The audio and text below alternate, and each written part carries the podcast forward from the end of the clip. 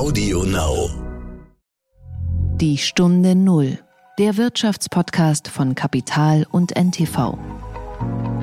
Man kann grundsätzlich, glaube ich, vereinfacht sagen, alles, was man gut kennt und wo man das Gefühl hat, dass man es gut einschätzen kann, ist deutlich attraktiver als das, was man vielleicht vor ein paar Jahren noch gesehen hätte. Lass uns mal irgendwo hinfahren, wo wir noch nie waren, was ganz Neues. Ähm, das gibt es aktuell viel, viel weniger. Wir haben das äh, zuerst in Israel gesehen, aber da auch in Deutschland, dass der Markt, sobald eben äh, Reisen möglich ist, praktisch überschießt. Ja, weil wirklich, ja, eigentlich jeder jetzt gerne dem ersten äh, Urlaub entgegenfiebert und die Sparquote in den meisten Ländern natürlich sehr hoch gegangen ist, ja, dadurch, dass man ja eigentlich nichts machen konnte. Das Storno ist insgesamt schon deutlich wichtiger geworden, das, das muss man sagen. Ähm, eigentlich, wenn man fair ist, ist es natürlich andersrum. Dadurch, dass man auf Stornierbarkeit verzichtet, kann man normalerweise ja nochmal Geld sparen. Und ähm, jetzt gerade bei der ersten Welle der Buchung ist Geld sparen eben nicht das Wichtigste, sondern zuerst erstmal was zu finden.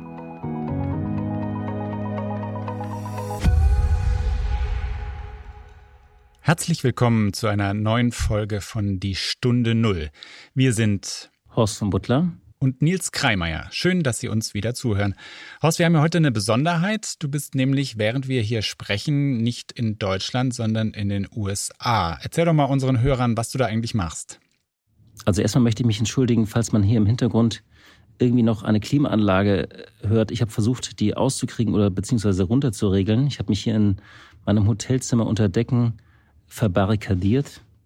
Ich begleite tatsächlich Olaf Scholz. Der ist auf einer USA-Reise, führt hier Gespräche unter anderem mit äh, Jerome Powell, dem Chef der US-Notenbank FED, mit einigen Leuten vom äh, Senat und im Haushaltsausschuss.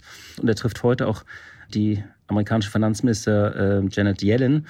Und ich habe tatsächlich gerade so ein bisschen Geschichte mitbekommen, weil er hat gerade verkündet hier vor der Kulisse des Kapitols, dass es einen Durchbruch gibt bei der globalen Mindeststeuer. 130 Nationen stehen jetzt dahinter. Der Deal ist noch nicht durch, da gibt es noch viele Hürden. Aber das war spannend, das mitzubekommen. Und das wäre auch tatsächlich ein Coup für Olaf Scholz, weil da hat er sehr lange dran gearbeitet. Und ich begleite ihn auf dieser Reise. Wow, wir erleben also so einen Atem oder einen Hauch der Geschichte so ein bisschen. Der Vorteil bei solchen Ministerreisen ist ja in der Regel, dass man selbst nichts buchen muss. Man bezahlt die zwar am Ende, aber die Organisationen übernehmen die Beamten für einen. Eine Buchungsplattform braucht man also eigentlich nicht dafür. Obwohl das eigentlich auch mal ganz interessant wäre, Ministerreisen im Airbnb. Naja, ich erzähle das Ganze jedenfalls, weil du für diese Folge heute mit Axel Hefer gesprochen hast, dem Chef der Buchungsplattform Trivago. Worum genau ging es denn da? Genau, das Interview habe ich noch in Deutschland geführt. Ähm, ich habe ihn nochmal gesprochen. Als sozusagen Lockdown war, habe ich ihn ja schon mal interviewt. Trivago ist ja auch eine der großen Tech-Hoffnungen in Deutschland gewesen. Das ist eine Buchungsplattform. Ich habe mit ihm darüber gesprochen, was die jetzt eigentlich so äh, an Buchungsverhalten sehen, wie man seine Reise ins Ausland planen kann und wie es weitergeht, ob die Leute schon für den Herbst buchen. Denn es geht ja irgendwie sehr schnell. Ähm, alle fürchten Delta und der Fall Portugal hat gezeigt, dass man ja sehr schnell auch wieder ein Risikogebiet werden kann, wenn äh, Delta da irgendwie um sich greift. Übrigens, Axel Hefer ist selbst recht konventionell, also er wird in diesem Jahr selbst nicht ins Ausland fahren. Sondern wohin ist er denn gereist? Wieder an die Ostsee. Also er hat das letztes Jahr auch schon gemacht, das hat sich bewährt mit seinen Kindern und deswegen macht er das in diesem Jahr wieder. Der heutige Werbepartner heißt Dell Technologies. Dell Technologies Experten helfen Unternehmen, die optimale End-to-End-IT-Lösung für ihr Business zu finden, zugeschnitten auf das jeweilige Bedürfnis und Budget. Mit ProSupport Plus bekommen Kunden außerdem einen direkten Zugang zu ProSupport-Technikern rund um die Uhr und einen Vor-Ort-Service am nächsten Arbeitstag. Und Dell Technologies bietet die Möglichkeit einer sofortigen Implementierung der IT-Lösung. Gezahlt wird später. Mehr Infos unter 0800 724 4869 oder online unter dell.de slash kmu beratung Der Gedanke zum Tag. Der politische Absturz von Annalena Baerbock ist rekordverdächtig, vor allem was das Tempo angeht. Vor einigen Wochen galt sie vielen in Berlin ja schon als erste grüne Kanzlerin. Sie wurde auf den Titelseiten gefeiert. Jetzt rutschen die Grünen eigentlich von Tag zu Tag in den Umfragen immer tiefer ab, während sich gleichzeitig die Union wieder deutlich aufschwingt in Richtung 30 Prozent. Und jetzt kommt auch noch diese merkwürdige Plagiatsaffäre dazu. Baerbock soll in einem Buch Passagen bei anderen abgeschrieben haben. Horst hat sie in den vergangenen Wochen alles falsch gemacht? Naja, zumindest kann man schon sagen, Baerbock ist so ein bisschen das politisch, was ähm, die GameStop-Aktie, glaube ich, bei den Tradern war. Steil nach oben und jetzt sehr steil nach unten. Und die Frage ist, äh, was war da eigentlich, äh, gab es auch so eine kleine mediale Spekulationsblase? Also ich finde diese sogenannte Plagiatsaffäre irgendwie eine dreifache Demütigung, muss ich sagen. Einmal für Annalena Baerbock, natürlich für die Grünen, aber auch irgendwie für uns alle, dass wir uns damit befassen müssen. Man muss sich schon fragen, wie konnte es so weit kommen, dass wir uns auf diesem Niveau und auf dieser Ebene unterhalten, weil eigentlich will man sich ja mit Fragen befassen, die in anderen Textpassagen stehen, zum Beispiel im Grünprogramm. Und da interessiert mich auch nicht die Frage, ob die Copy-Paste sind oder nicht. Ich glaube, da sind manche Teile des CDU-Programms wirken auf mich auch wie Copy-Paste. Also ich will mich eigentlich über diese Ideen unterhalten. Diese Passagen als Plagiat zu bezeichnen, ist irgendwie absurd. Ich finde es ein bisschen übertrieben, aber im Kern ist es doch so, dass diese ganze sogenannte Affäre von Baerbock oder diese ganzen Affärchen, äh, dass sie sich damit wieder kleiner macht oder diesen Eindruck hinterlässt, dass sie sich mal wieder größer machen wollte. Die große Frage ist doch auch, warum stolpern Politiker immer und immer wieder über diese blöden Plagiatsnummern? Wir hatten ja die Fälle zu Gutenberg, Schawan, Giffey. Alle versuchen irgendwie mit Büchern und Doktortiteln noch größer zu wirken, als sie eigentlich sind. Ich habe manchmal das Gefühl, das ist so, als würden sie ihren eigenen Leistungen nicht wirklich trauen. Ein bisschen klang das schon, du hast es ja eben erwähnt, Horst, schon bei äh, Baerbocks Lebenslauf durch, in dem sie ja auch so ein bisschen gemogelt hat. Also ich glaube, diese Fälle sind sehr schwer vergleichbar, weil einmal geht es ja wirklich um Doktorarbeiten, da gibt es wissenschaftliche Standards. Bei Politikerbüchern gibt es keine Standards. Ich finde, man sollte die eh nicht lesen. Ich finde, man muss Politikerbücher nicht lesen. Das reicht es eigentlich meistens, den Klappentext zu lesen. Aber was, was hier halt passiert, es fügt sich leider ein in ein Bild, was sie jetzt immer wieder vermittelt hat. Die Vorstellung, dass sie oder ein Ghostwriter Copy-Paste von einem Text von der Bundeszentrale für politische Bildung machen. Also ich glaube, auf dieser Seite war ich zuletzt für meine Abitursprüfung. Das macht sie halt wieder klein. Und das ist das Problem, das bleibt hängen. Egal, ob man das jetzt übertrieben findet oder, oder nicht schlimm. Ich habe auch nichts gegen Copy-Paste. Ich meine, man kennt das ja, dass man selbst mal einige Fakten schnell rauskopiert, so in ein Word-Dokument rüberhebt, aber man macht dann wenigstens einen eigenen Satz draus, damit die Zahlen stimmen. Und äh, der Unterschied ist, wenn du oder ich das machen, wir bewerben uns halt nicht ums Kanzleramt. Und deswegen ist es irgendwie peinlich und deswegen reagieren die Grünen ja auch ziemlich aggressiv derzeit. Die schalten ja auf Angriff. Die Stunde Null. Das Gespräch. Also, wir sind heute gedanklich schon in den Ferien. Ich bin ja sowieso schon in den USA und es war wirklich übrigens so ein bisschen surreal, in die USA zu fliegen. Also, das war ja irgendwie so außerhalb jeder Vorstellung äh, über anderthalb Jahre jetzt und plötzlich war man wieder da. Also, das war, ich, ich war da auch aufgeregt wie so ein, wie so ein Mensch, der nach einiger Zeit irgendwie umgetopft wird. Zurück zu den Reisen. Ich habe mit Axel Hefer gesprochen, der ist CEO von Trivago. Kurz ein paar Daten. Er wurde 1977 in Dortmund geboren. Er hat in Münster und Leipzig studiert und in INSEAD, das ist diese Managementschule in Frankreich. Im Jahr 2000 hat er bei McKinsey angefangen und dann bei einigen Investment- und Private Equity-Firmen gearbeitet. 2014 ist er dann zum Online-Möbelhaus Home24 gewechselt. In verschiedenen Funktionen hat er dort gearbeitet. Und anderthalb Jahre später fing er bei Trivago als äh, Finanzchef, also als CFO an und äh, brachte das Unternehmen unter anderem auch an die Börse. Ende 2019, das war dann kurz bevor die Pandemie richtig losging, äh, ist er CEO und Chef bei Trivago geworden. Und als Dortmunder ist er natürlich großer Schalke-Fan. Er war schon einige Jahre im Aufsichtsrat von Schalke und ist jetzt seit März 2021 ist er das wieder. Also er handelt äh, antizyklisch, kann man sagen. Noch ein paar Fakten zu Trivago selbst. Die Hotelsuchmaschine wurde 2005 in Düsseldorf gegründet und gehört seit 2012 zu der großen US-Reiseplattform Expedia. Sie vergleicht nach eigenen Angaben die Preise von mehr als einer Million Hotels auf 250 Buchungsseiten weltweit. Und äh, wir haben ja auch schon erwähnt, Trivago ist seit 2016 an der Börse notiert und zwar an der US-Technologiebörse Nasdaq. Ist also eine Metasuchmaschine und wirklich war über viele Jahre auch eines so der großen Tech-Hoffnungen in Deutschland. Deutschland hat es ja geschafft, so im Bereich Reise tatsächlich einige Unternehmen und Startups hervorzubringen. 2019 machte das Unternehmen noch einen Umsatz so von äh, ja gut 840 Millionen Euro. Und natürlich hat die Pandemie Trivago hart getroffen. Und im vergangenen Jahr ist der Umsatz stark eingebrochen und lag nur bei rund 250 Millionen Euro. Und äh, der Verlust war fast genauso hoch. Ja, und jetzt hofft Trivago darauf, dass sich der Markt erholt. Und dafür gibt es ja auch schon so ein paar erste kleine Anzeichen. Es sind immer mehr Menschen geimpft. Und zumindest innerhalb der Kontinente, man kann das in Europa auch schon sehen, wird auch schon wieder munter gereist. Schönen guten Tag, Herr Hefer. Schönen guten Tag. Das ist schön, dass wir uns wieder sprechen können. Sie waren ja schon mal zu Gast hier in der Stunde Null. Ähm, das war eine bisschen andere Zeit, bisschen stillere Zeit, ein bisschen düstere Zeit. Ähm, jetzt freuen sich alle wahnsinnig auf den Sommer und dass sie wieder reisen können. Äh, spüren Sie diese Freude auch auf Ihrer Plattform? Ja, auf jeden Fall. Also sowohl auf der Plattform als auch vor allem im Unternehmen, muss ich sagen. Ja, denn ähm, nach Monaten vom Lockdown ähm, war es nicht nur, dass das Geschäft schwierig war, aber man hat auch gesehen, dass die Mitarbeiter äh, an ihre Grenzen gekommen sind. Und äh, deswegen ist insgesamt die Stimmung natürlich deutlich besser als noch vor sechs Monaten, als wir zuletzt gesprochen haben. Äh, tatsächlich war es ja so, dass die Trivago-Zentrale, hatten Sie gesagt, die sei ziemlich verwaist und wirkte gespenstisch. Das waren Ihre Worte das letzte Mal. Äh, das heißt, ähm, es füllt sich jetzt auch wieder und die Leute sind auch wieder mehr vor Ort als vor sechs Monaten.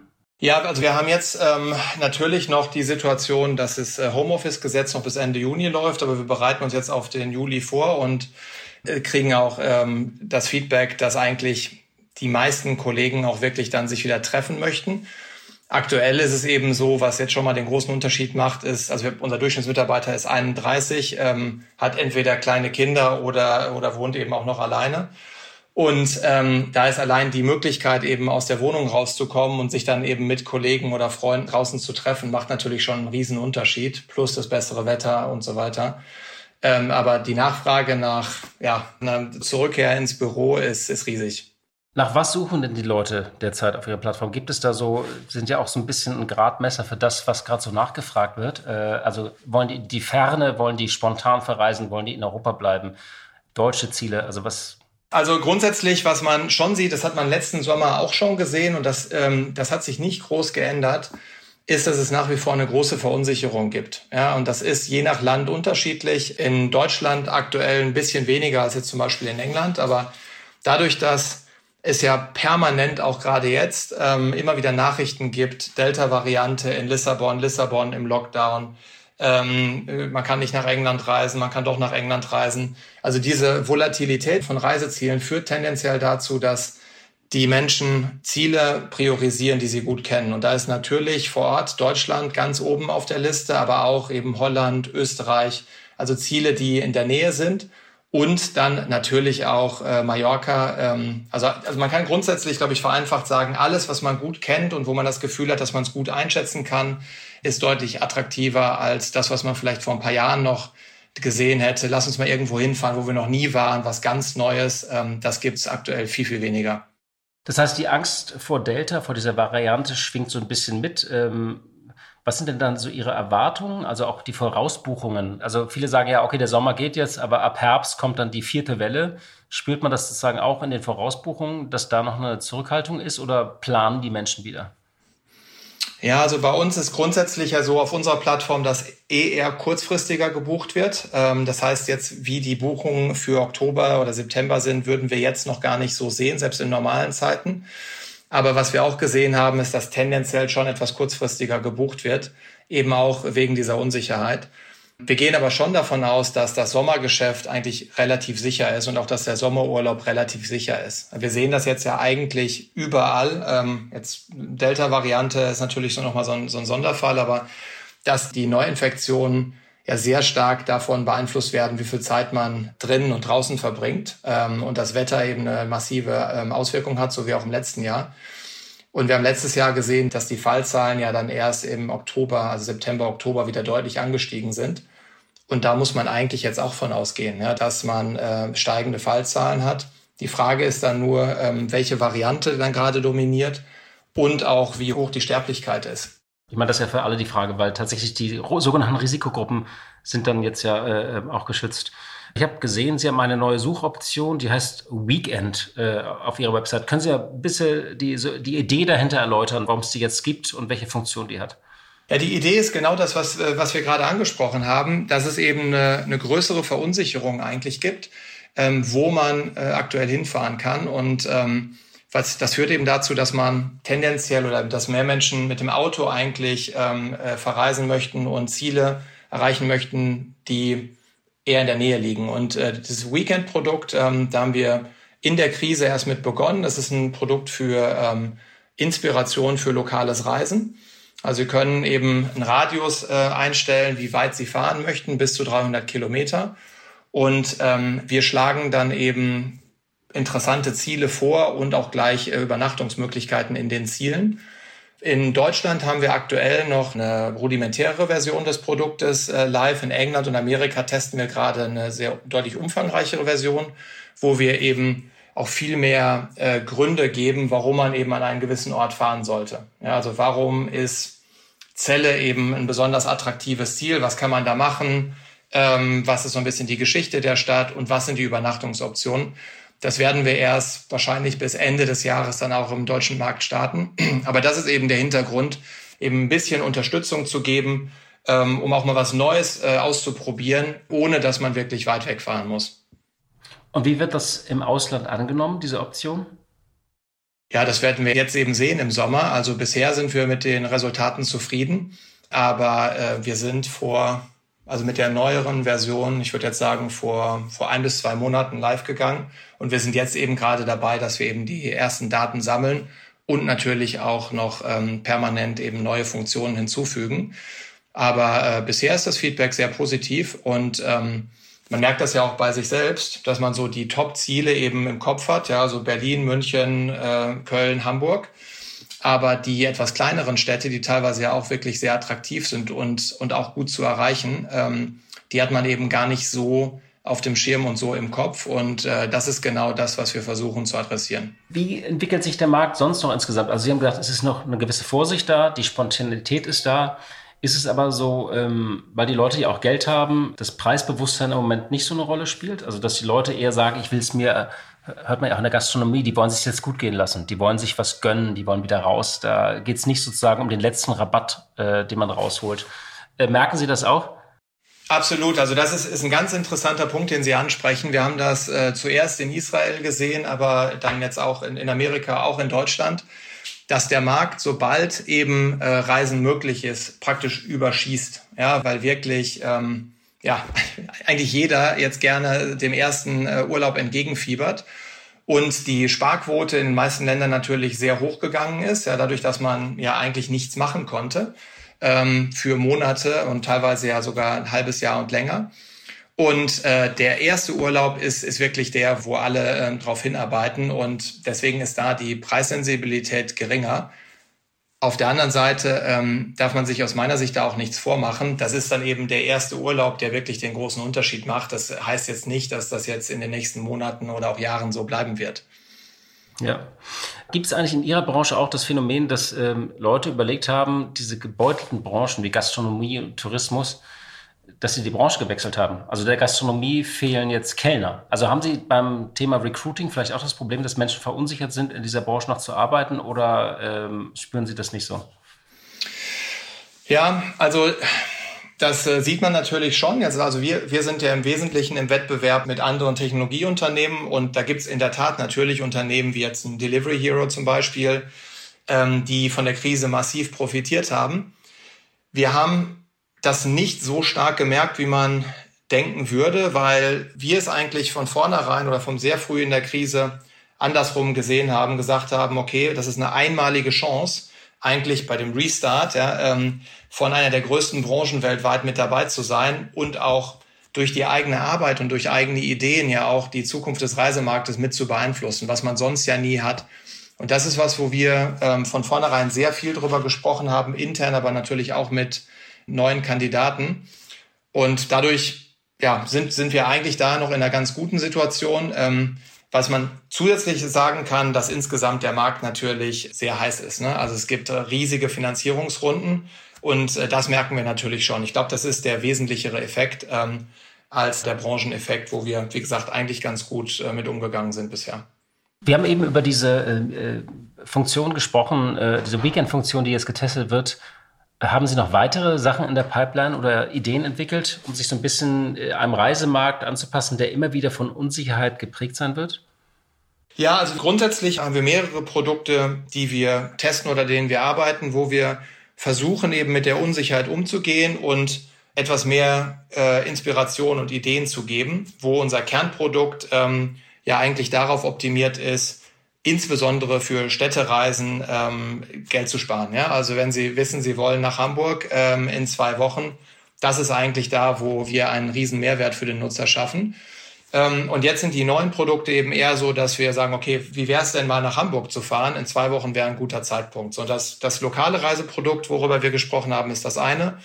Wir haben Ende letzten Jahres einen Zukauf gemacht, äh, ein Startup, was äh, passenderweise auch Weekend, aber dann .com heißt, was eher Städtereisen mit dem Flugzeug anbietet, wo wir auch gerade dabei sind, die Funktionalität zu integrieren, was wieder eine ähnliche Funktion ähm, beinhaltet, weil da natürlich der Reisezeitpunkt wesentlich ist. Ja, es gibt Wochenenden, wo es extrem günstig ist, nach Riga zu fliegen und da auch im schönen Hotel zu übernachten. Und es gibt Wochenenden, wo es viel, viel günstiger ist, in eine andere Stadt zu fliegen. Und die Kombination von Zeitpunkt und Reiseziel ist dann eben die, die Inspiration, die, die wir da auch zur Verfügung stellen. Und eine Zeit lang war ja auch tatsächlich äh, die Storno-Bedingungen mit so das Wichtigste im Filter. Ne? Das war ja auch so die Ironie. Man konnte sich immer einen Filter einstellen und Storno war ganz wichtig für die Leute. Ist es immer noch so, dass sie nach Storno-Fristen äh, fragen? Ja, Storno ist eigentlich, ja, ist insgesamt schon deutlich wichtiger geworden. Das, das muss man sagen. Ähm, eigentlich, wenn man, wenn man fair ist, ist es natürlich andersrum. Dadurch, dass man auf Stornierbarkeit verzichtet, ähm, kann man normalerweise ja nochmal Geld sparen. Und ähm, jetzt gerade bei der ersten Welle der Buchung ist Geldsparen eben nicht das Wichtigste, sondern zuerst erstmal was zu finden, muss man ja fairerweise sagen. Es ist ja, also die, die Top-Ziele sind ja schon sehr gut gebucht. Und ähm, deswegen ähm, ist, denke ich mal, wird das noch, noch einige Zeit so bleiben. Ähm, ich denke aber auch, dass in ein oder zwei Jahren sich das wieder normalisieren wird.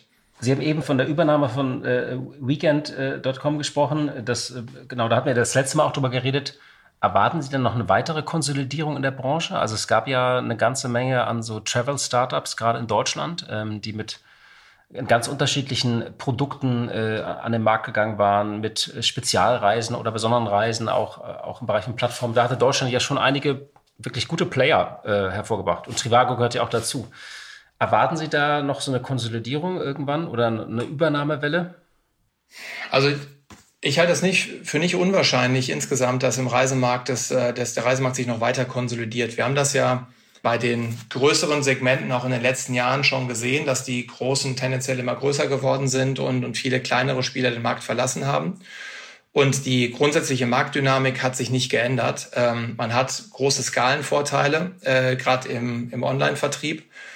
Und ähm, ich denke, was aktuell den Markt für Übernahmen so ein bisschen zurückhält, ist eben der unsichere Ausblick. Sobald der Ausblick etwas klarer wird, würde ich davon ausgehen, dass es auch wieder mehr Übernahmen geben wird. Was raten Sie denn im Moment Bekannten oder Freunden, wenn die Sie fragen, irgendwie, äh, soll ich da schon was buchen oder äh, haben Sie, führen Sie solche Gespräche nicht mehr? War das eher, eher so Gespräche, die man vor drei Monaten noch geführt hat? Ja, doch, das kommt natürlich immer wieder. Ähm, ich glaube, für den Sommerurlaub äh, mit der Familie ähm, ist das Allersicherste natürlich in Deutschland zu bleiben. Ja, wenn man noch was findet an der Nord- und Ostsee, ähm, dann ist das, ist das auf jeden Fall sicher. Also das habe ich jetzt auch gemacht. Waren Sie schon im Urlaub? Noch nicht, aber also ich habe schon für die Ostsee gebucht. Aus der Erkenntnis vom letzten Jahr auch. Ähm, und dann eben wirklich die Top-Ziele, ähm, die am populärsten sind, wo man eben gut hinkommt. Ja, also ähm, Holland, Österreich, ähm, Spanien sind, sind glaube ich, die sichersten aktuell. Ähm, aber wenn man aus dem eigenen Land rausgeht, dann ist es natürlich schon wieder schwieriger, wie man jetzt ja an Portugal gesehen hat. Ähm, da geht man eben schon ein gewisses Risiko ein.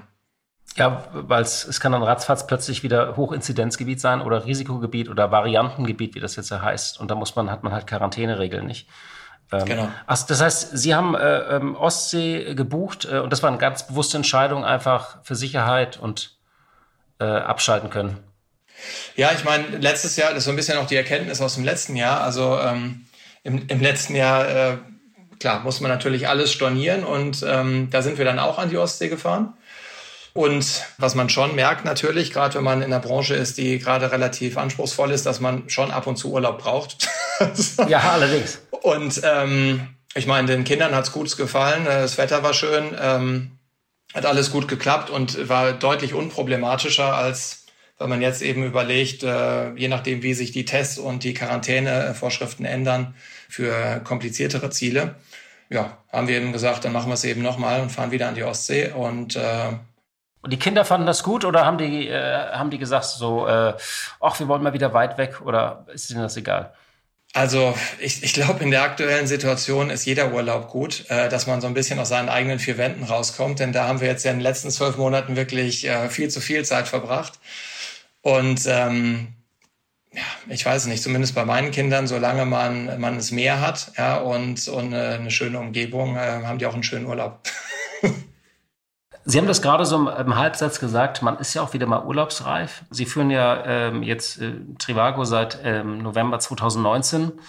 Dann kam das Unternehmen direkt äh, in diese Corona-Pandemie und auch in die erste große Krise. Wie geht es Ihnen denn tatsächlich jetzt so nach anderthalb Jahren Krisenmanagement? Ja, also aktuell gut, muss ich sagen. Ähm, denn, denn jetzt ist eigentlich eine ganz spannende Phase, der, weil wir jetzt ja eben sehen, ähm, ob die Sachen, an denen wir die in den letzten anderthalb Jahren gearbeitet haben, auch tatsächlich Erfolg haben. Ja? Ähm, die Phase so vor zwei Monaten, würde ich sagen, war fast sogar äh, der, der Tiefpunkt. Ähm, natürlich zusätzlich zu dem Beginn der Krise, ne? wenn man eben nicht weiß, was wirklich passiert. Das ist, das ist immer eine schwierige Zeit, aber gerade so im fünften, sechsten Monat des Lockdowns, äh, sehr geringe Reisetätigkeit, die Mitarbeiter ähm, wirklich extrem belastet, eben durch Familiensituationen oder auch durch Vereinsamung. Und ähm, das war schon schwierig, ja dann natürlich auch privat, ja, ähm, durch die geschlossenen Schulen hat man natürlich dann auch schon äh, ja, einen ganz anderen Stress, als, man, als man ihn sonst hätte, ähm, weil man ja gleichzeitig eben Manager sein muss, äh, Vater, Lehrer ähm, und so weiter. Ja. Also, man hat ja mehrere Jobs gleichzeitig. Haben Sie nebenher unterrichtet, tatsächlich Ihre Kinder?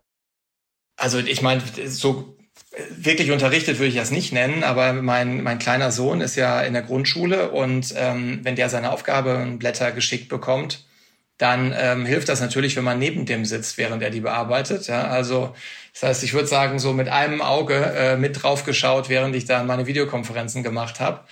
Und auch nicht jeden Tag natürlich. Ne? Also ähm, äh, meine Frau hat das natürlich auch ähm, mehrere Tage die Woche gemacht, aber wir haben uns das so ein bisschen aufgeteilt. Aber ich fand, fand vor allen Dingen eben schwierig, dass man, wenn man von zu Hause gearbeitet hat, ähm, so ging es zumindest mir, permanent eigentlich ein schlechtes Gewissen hatte, weil man ja weiß, dass es für die Kinder auch sehr schwierig war und eigentlich sich mehr um die Kinder hätte kümmern müssen. Aber man kann eben nicht alles gleichzeitig machen. Ja? Und, und das ist jetzt natürlich weg, jetzt wo die Schulen wieder geöffnet sind und wo man eben auch insgesamt auch mal was, was machen kann und so ein bisschen Abwechslung bekommen kann. Und auch alle Menschen, mit denen man dann ja spricht und, und mit denen man dann ja im Großteil natürlich immer noch per Videokonferenz arbeitet, die auch eben weniger gestresst sind. Ähm, also die Kombination von den Punkten macht es aktuell viel, viel besser als noch vor wenigen Monaten. Hm. Haben Sie Ihren Führungsstil eigentlich geändert? Also, also irgendwo sagen, ja, das war für mich schon etwas, was mich einfach äh, in dieser Krise sagen, wo ich mich auch verändert oder angepasst habe, einfach, wo mich die persönlich vom Management her die Krise geprägt hat? Ja, also es gibt natürlich schon eine ganze Reihe von Sachen, die ich jetzt auch anders mache als ähm, vor der Krise, wobei das zum Teil natürlich auch an dem Setup liegt, dass man immer noch im Wesentlichen eben vor dem Computer sitzt und sich nicht persönlich sieht. Ähm, was äh, viel, viel wichtiger in der aktuellen Situation ist natürlich, wie es ähm, den Kollegen geht. Ja, dass man, dass man wirklich am Anfang eben auch von, von Gesprächen auch mal darüber redet, wie es jemandem persönlich geht, was man sonst viel leichter mitbekommt, wenn man sich persönlich sieht, mal einen Kaffee gemeinsam trinkt und so weiter. Und durch das Videokonferenz-Setup ist es ja schon alles etwas steriler und auch ähm, stärker durchstrukturiert. Das andere, was, ähm, was glaube ich, also uns zumindest jetzt nicht nur mir, sondern auch bei uns intern in der Firma klar geworden ist, wie wichtig eigentlich Kommunikation ist. Ist eigentlich offensichtlich, aber man merkt es natürlich noch viel stärker, wenn man eben keine oder praktisch keine informelle Kommunikation mehr im Unternehmen hat und dann 100 Prozent der Kommunikation wirklich organisiert stattfindet. Da sieht man dann immer wieder, dass es irgendwo auch Lücken gibt, wo eben gewisse Sachen nicht systematisch genug kommuniziert werden. Ähm, und da verbringe ich jetzt persönlich viel, viel mehr Zeit drauf als, äh, als noch vor der Krise. Viele Unternehmen oder fast alle Unternehmen überlegen ja, ähm, wie man sozusagen nach dem Sommer so ein bisschen äh, also wie viel Homeoffice, wie viel Präsenz man wieder hat und einige, die amerikanischen Banken preschen da voran und sagen, sie wollen wieder alle Leute zurückhaben. Äh, heute hat äh, die Schweizer äh, Großbank UBS verkündet, nee, die bleiben bei hybriden Modellen. Haben Sie da für Ihr Unternehmen auch schon Sachen überlegt oder gibt es da noch, noch keine Modelle, wie Sie fahren? Fahren Sie auch hybrid oder machen, sagen Sie Also ich hatte neulich auch den, den Fritz Kohler Gründer, der hat gesagt, nee, wir wollen erstmal alle uns wieder spüren und, um, und umarmen, sagt er, wir müssen wieder uns sehen. Also was sind da so Ihre Gedanken? Also wir haben da eine sehr klare Meinung eigentlich. Ne? Und ähm, wir haben, haben da auch Mitte letzten Jahres schon, schon klar auch äh, intern kommuniziert. Was man schon, wir haben vor der Krise haben wir 100 Prozent äh, nur im Büro gearbeitet. Ja? Also wir haben, ähm, waren da eigentlich strikt dagegen, dass man, dass man einzelne Kollegen äh, von zu Hause gearbeitet haben. Weil für uns genau was, was Sie eben gerade angesprochen haben, ja? dieses gemeinsam in einem Raum sein, auch äh, die Energie äh, spüren. Ähm, auch bei uns in der Firma eben dadurch, dass wir weltweit einstellen, haben wir eine unglaublich internationale ähm, Mitarbeiterschaft. Das wirklich jeden Tag zu erleben, das, das hat auch wirklich einen Großteil unserer Kultur ausgemacht. So, und was wir jetzt aber gelernt haben, ist, dass man einzelne Arbeit, also die kann man, kann man von überall machen. Ja, so, und das, das fand ich war schon eine wesentliche Erkenntnis. Und deswegen haben wir relativ schnell gesagt, 100% Büro macht eigentlich überhaupt gar keinen Sinn, weil es schon Vorteile hat, je nach Mitarbeiter, je nach äh, Aufgabe ähm, ist es durchaus sinnvoller, von zu Hause zu arbeiten, weil man seine Ruhe hat, weil man sich besser konzentrieren kann. Auf der anderen Seite haben wir auch relativ schnell gesehen, und das hat jetzt in der letzten Phase hat man das noch viel stärker gesehen, dass es eine ganze Reihe von Sachen gibt, die eben nicht funktionieren, wenn man sich nicht sieht. Ja? Also man merkt eben nicht, ähm, wie es dem Gegenüber geht. Äh, man kann viel schlechter coachen. Ähm, man kann Strategiediskussionen schlechter machen, ja, kreative Diskussionen, wo man im Raum sich unterbricht, wo man wirklich die Energie im Raum spüren muss. Das funktioniert auch nicht so gut. Und haben deswegen gesagt, okay, arbeiten kann man von überall, aber es gibt eben gewisse Tätigkeiten, die möchten wir gerne, dass man die gemeinsam ähm, durchführt und haben jetzt für Juli ein System ähm, erstmal ähm, als Test vorgeschlagen, wo wir sagen, es gibt zwei Tage die Woche, wo die Teams sich absprechen sollen, wann sie ins Büro kommen und dann auch alle im Büro sind, um eben genau diese Dinge zu tun. Und äh, werden dann eben mit Umfragen ähm, schauen, ob wir unser Ziel dann mit dem Setup erreichen oder ob wir mehr Zeit im Büro planen sollten oder weniger Zeit. Denn ein wesentliches Problem an Hybrid ist, dass man den Vorteil des Büros ja nur dann realisieren kann, wenn auch alle relevanten Kollegen auch da sind. Ja, weil das Allerschlimmste ist ja, man macht Hybrid, wo immer die Hälfte der Kollegen nicht da sind. Ja, dann hat man alle Nachteile des Büros, nämlich man hat äh, eine Pendelzeit und man ist gestresster und man kann nicht zwischendurch mal eine halbe Stunde sich um seine Kinder kümmern und so weiter. Aber gar keine Vorteile, weil man trotzdem die Hälfte der Kollegen immer noch am Computer hat oder im schlimmsten Fall dann sogar einzeln vor seinem Computer im Büro sitzt, um dann mit den Kollegen in einem anderen Meetingraum zu sprechen. Ähm, und das ist, glaube ich, eine ganz wichtige Erkenntnis, dass man für dieses Mehr an Freiheit, was man ja bekommt durch hybride, hybride Arbeitsformen an den Tagen, wo man zu Hause arbeitet, ist, da ist man ja deutlich flexibler mit all den Vorteilen, dass man ein bisschen Flexibilität aufgeben muss, nämlich innerhalb seines Teams mit seinen Kollegen sich abzustimmen, wann man denn dann eben ins Büro geht. Sehr, sehr spannend. Wie oft sind Sie selbst im Büro im Moment? Also aktuell bin ich so einmal die Woche, denn das Büro ist im Wesentlichen noch leer. Und ähm, ja, ab Juli natürlich dann genauso wie alle anderen Kollegen. Zweimal, dreimal, das, das wird sich so ein bisschen zeigen. Vielleicht zum Schluss noch mal eine Frage. Ganz anderes Thema nochmal. Suchmaschinen wie Ihre oder auch Meta-Suchmaschinen hängen ja auch so von der ganz großen Suchmaschine ab, da aus dem Silicon Valley und von deren Algorithmus. Vor was haben Sie im Moment sozusagen mehr Respekt oder was beschäftigt Sie mehr? Delta oder Google? Also mich persönlich äh, beschäftigt Google gar nicht so sehr, denn das ist gar nicht meine Aufgabe, sondern die Aufgabe der Politik aus meiner Sicht. Denn ähm, was wir jetzt ja nicht nur bei Google sehen, ähm, sondern ja bei mehreren Firmen, ist, dass wir durch die zunehmende Digitalisierung unseres Lebens wenige Spieler haben, die absolut dominieren und unser Verhalten massiv beeinflussen können und das durch ihre hohe Marktbewertung auch zunehmend tun äh, und immer stärker in die Wertschöpfung eingreifen, ähm, dadurch, dass sie eben Nutzer in die eine oder andere Richtung lenken. Und das ist ähm, jetzt aktuell an einem Punkt, wo ich sagen würde, das ist ein politisches Problem oder ein gesellschaftliches Problem, wo sich die Gesellschaft und die Politiker Gedanken darüber machen müssen, ob sie das dann wollen. Und da sieht man ja schon eigentlich in allen wesentlichen Ländern, dass sich da die Meinung auch deutlich gewandelt hat in den letzten zwei Jahren. Also in Amerika gibt es Tendenzen, ähm, da stärker ähm, einzugreifen. In Europa gibt es die große DMA und DSA-Diskussion. Deutschland hat mit der GWB-Novelle bereits ähm, agiert.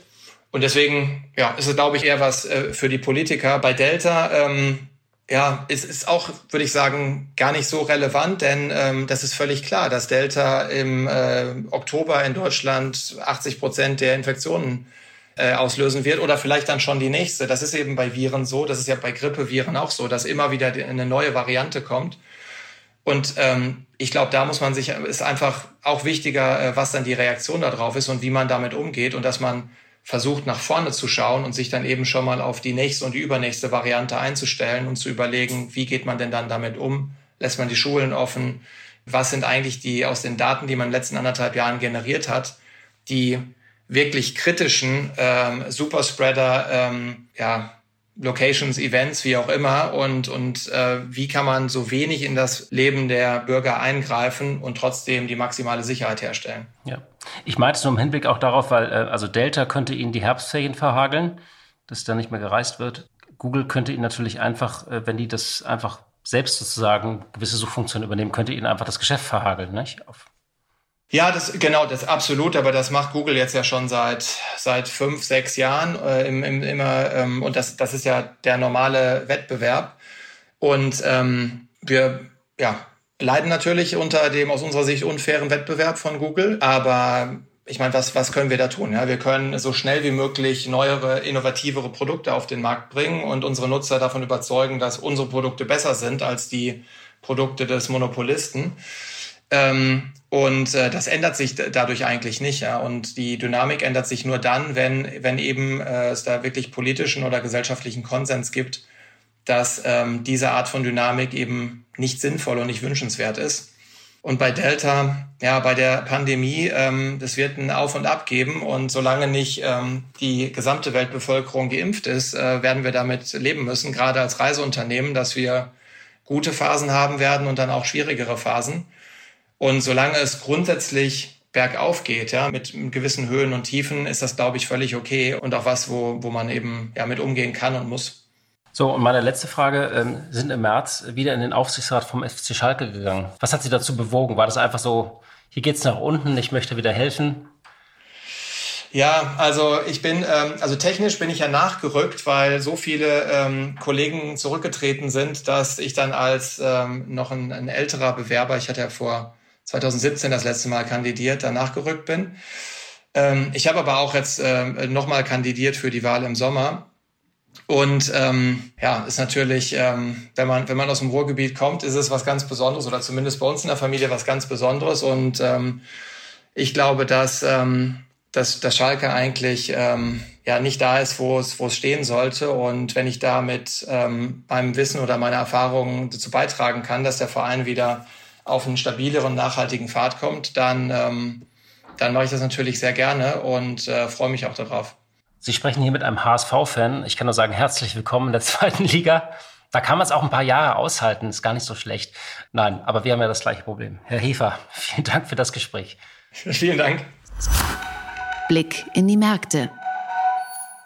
Wer uns regelmäßig zuhört, der weiß schon, was jetzt kommt. In jeder Freitagsfolge schalten wir zu unserer Kollegin Katja Dofel im Börsenstudio von NTV. Hallo, liebe Katja. Hallo nach Berlin. Es gibt weltweit in diesem Jahr ja erstaunlicherweise einen Boom bei den Börsengängen. In Deutschland ist das Volumen an Neuemissionen nach Einschätzung von Experten so hoch wie seit 20 Jahren nicht mehr. Wie um Himmels Willen ist das denn zu erklären? Wir stecken ja im Grunde immer noch in der Krise. Ja, erfolgreiches erstes Halbjahr für Börsengänge in Deutschland. 16 an der Zahl waren es im ersten Halbjahr. Fürs zweite Halbjahr stehen 15 weitere Unternehmen Schlange. Dabei auch richtig dicke Fische, wie beispielsweise die ähm, Abspaltung Daimler Truck von Daimler mit einem Volumen von bis zu 34 Milliarden Euro oder auch Vitesco von Continental. Auch kleine, aber bekannte Unternehmen reihen sich da ein. Möglicherweise ein Börsengang von Check24 oder eben auch von von Parship. Warum sind die Börsengänge so erfolgreich in diesem Jahr? Experten sagen, es liegt am hohen Bewertungsniveau. Das heißt also, die Unternehmen wissen, sie können durchaus einen guten Preis erzielen für ihre Aktien und es liegt auch am guten Börsenumfeld insgesamt. Der DAX ist um rund 14 Prozent geklettert im ersten Halbjahr. Das heißt also, das Interesse ist groß. Man rechnet mit einer weiter sich erholenden Wirtschaft, ein gutes Umfeld also für Unternehmen. Und auch an diesem Freitag gab es ja einen Börsenneuling, nämlich Mr. Specs, der Online-Brillenhändler, der eben auch offline gehen möchte. 39 Filialen gibt es bereits in Deutschland und es soll ausgebaut werden ins europäische Ausland. Es sind 15 Millionen Aktien verkauft worden zu je 25 Euro das Stück. Erster Kurs 25,30 Euro. Die folgende Entwicklung auch etwas darüber. Zugegeben, nicht ganz so schwungvoll, wie man das manchmal aus Amerika kennt, aber nach der schieren Zahl der Börsengänge könnte es sein, dass in diesem Jahr Frankfurt sogar den Finanzplatz London überholt. Auf dem Markt der deutschen Autozulieferer bahnt sich eine Art Megafusion an. Knorr Bremse will bei dem Elektronikspezialisten Heller einsteigen. Was bedeutet das für die Branche? Ja, eine sehr interessante Konstellation mit Knorr Bremse und dem bekundeten Interesse an Heller, denn Knorr Bremse ist bisher konzentriert auf den Bereich Nutz- und Schienenfahrzeuge und würde eben zusammen mit Heller in den umkämpften Pkw-Markt einsteigen können. Aber der Reihe nach. Heller ist aktiv auf der Suche nach einem Käufer und da hat sich nun eben auch Knorr Bremse zu Wort gemeldet. Es geht um 60 Prozent der Aktien, die Knorr Bremse übernehmen würde. Und wenn das Geschäft zustande kommt, dann wäre Knorr Bremse mit Heller zusammen immerhin der viertgrößte Autozulieferer in Deutschland nach Bosch, Continental und ZF. Heller wurde ja schon vor mehr als 100 Jahren gegründet und die Gründerfamilie plant nun auch nach einer Fusion noch Anteile zu halten. Aber man ist eben der Meinung, man könne die Umbrüche, die massiven Umbrüche, die aktuell in der Autoindustrie anstehen, mit einem großen Partner besser bewältigen als alleine. Die Geschäftsfelder von Knorr-Bremse und Heller überschneiden sich eigentlich kaum, eben weil Knorr-Bremse im Nutz- und Schienenfahrzeugbereich unterwegs ist und Heller als klassischer Autozulieferer. Das macht auch Analysten so ein bisschen skeptisch, aber man kann natürlich durch das Zusammenführen dieser beiden Geschäftsfelder vielleicht umso mehr Synergien erzeugen. Auf jeden Fall würde man gemeinsam etwa 13 Milliarden Euro Umsatz erwirtschaften und hätte aufgrund der Größe natürlich schon große Vorteile. Mit einer operativen Marge von 13 bis 14,5 Prozent ist Knorr Bremse eines der stärksten Unternehmen im globalen Markt für Fahrzeugzulieferer und davon würde dann natürlich auch Heller profitieren. Die wollen erstmal im Sommer in aller Ruhe gucken, wer sich hier so anbietet als möglicher Partner und dann wird es im Spätsommer wohl eine Entscheidung geben. Vielen Dank, liebe Katja. Tschüss nach Berlin und ich wünsche allen, die uns zuhören, ein wunderschönes Wochenende. Ja, Horst, was hast du denn heute Abend in Washington noch vor? Ich hoffe noch auf äh, einige Termine ähm, hier im Rahmen des Programms von Olaf Scholz. Und ähm, es gibt abends auch noch irgendwie in einer Hotelbar ein Hintergrundgespräch. Und da versuche ich natürlich irgendwie einige Informationen und Sätze über die Kandidatur von Olaf Scholz herauszufinden. Denn das schwingt natürlich immer mit bei dieser Auslandsreise. Er ist hier natürlich als Finanzminister, aber er ist immer auch der Kanzlerkandidat. Und das merkt man in seinen Äußerungen. Er will sich ja inszenieren als derjenige, der praktisch hier auf Augenhöhe weltweit schon verhandelt hat der eine gewisse Weltläufigkeit mitbringt, auch Kontinuität.